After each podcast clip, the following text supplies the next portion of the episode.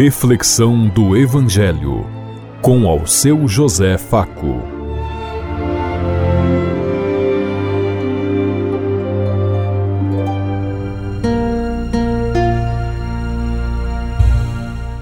Paz bem a todos os ouvintes da Rádio Construtiva e todas as emissoras em sintonia conosco e o povo que nos ouve. Queremos levar até você uma mensagem de amor através da palavra de Jesus Cristo. Hoje no Evangelho de Mateus, capítulo 15, versículo 29 a 37. Quarta-feira, 6 de dezembro de 2023. Que a graça e a paz de Deus Pai, Deus Filho, Deus e Espírito Santo vos ilumine neste dia e seja uma boa notícia para todos.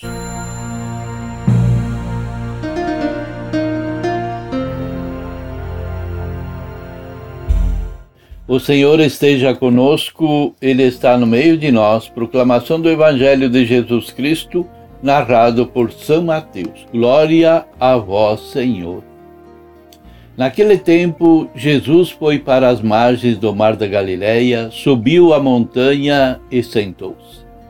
Numerosas multidões aproximavam-se dele, levando consigo coxos, aleijados, cegos, mudos e muitos outros doentes.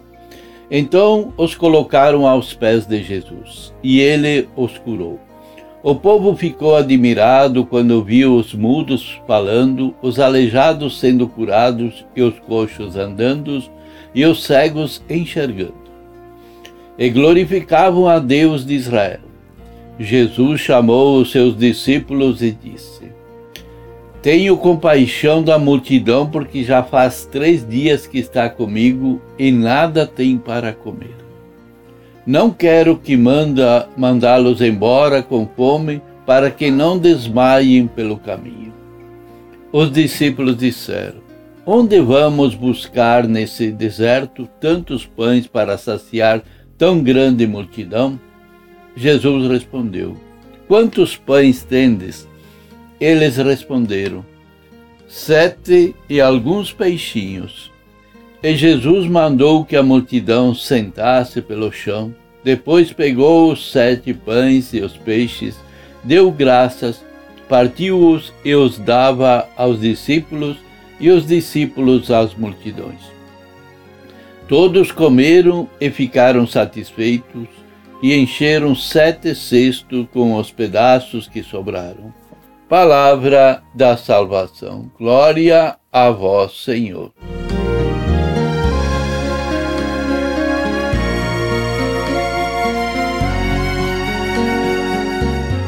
A partilha dos pães é o único sinal realizado por Jesus que é narrado, que encontramos em todos os evangelistas.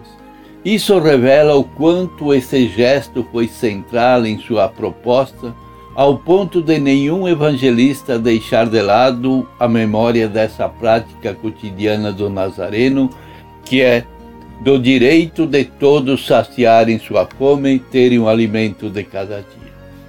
Esse acontecimento mostra duas propostas para resolver a fome da multidão.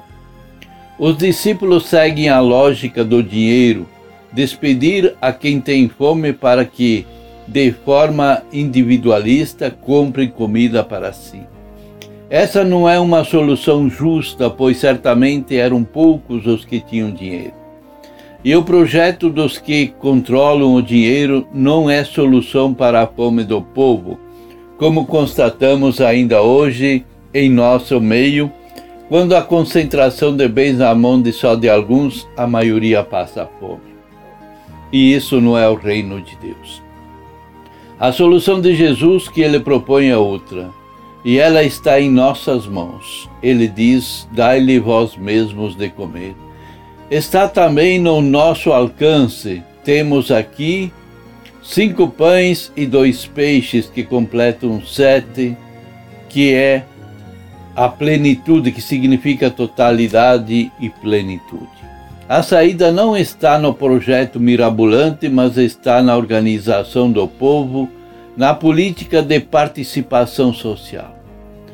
Ele mandou que as multidões se assentassem na relva. Para isso, Jesus manda organizar o povo em grupos de 50 e de 100. Quando organizados, Jesus reza a bênção, tal como todos os pais israelitas faziam antes das refeições da família. Assim ele faz também na Santa Ceia, declarando toda a partilha um ato eucarístico, um ato que torna visível a presença de Deus aos olhos dos pequeninos que entendem essas coisas. Depois partiu os pães e os deu aos discípulos, e os discípulos distribuíram às multidões. De modo que todos, crianças, mulheres, homens, saciaram sua fome. Convém lembrar que a partir o pão e distribuí-lo não é uma multiplicação mágica como muitos entendem. O milagre está na partilha. É um projeto que envolveu o povo na organização e nos discípulos nas distribuições. Partilhar é um dos gestos mais divinos que existem. É também um dos mais difíceis e tal ponto que o mundo ainda não tem não ter aprendido, por exemplo, a fazer a partilha justa da terra, da comida, dos demais bens necessários para a dignidade das pessoas a partilha é um gesto divino, é um gesto de Deus.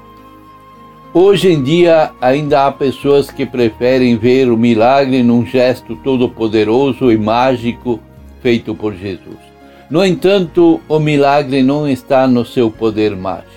O milagre, o divino, o eterno está justamente na simplicidade do gesto da partilha.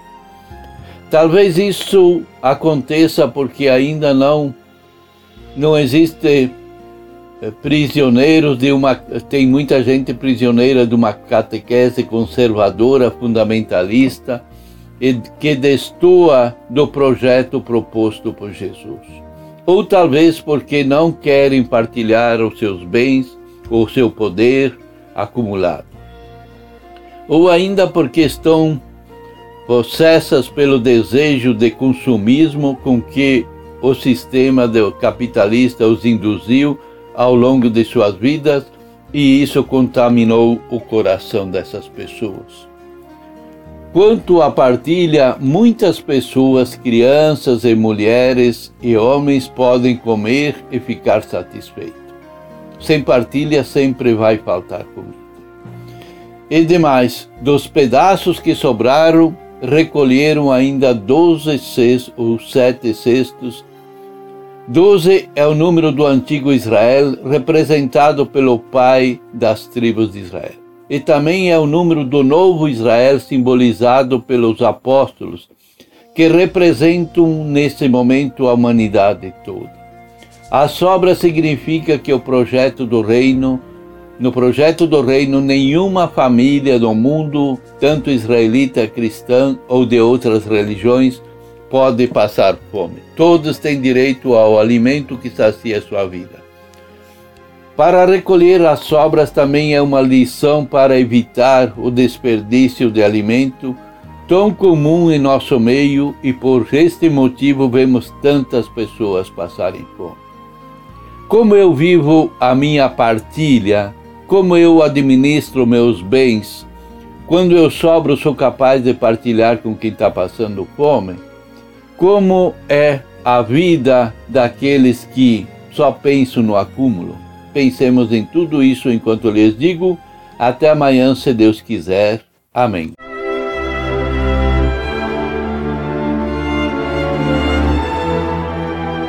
Você ouviu Reflexão do Evangelho com ao seu José Faco.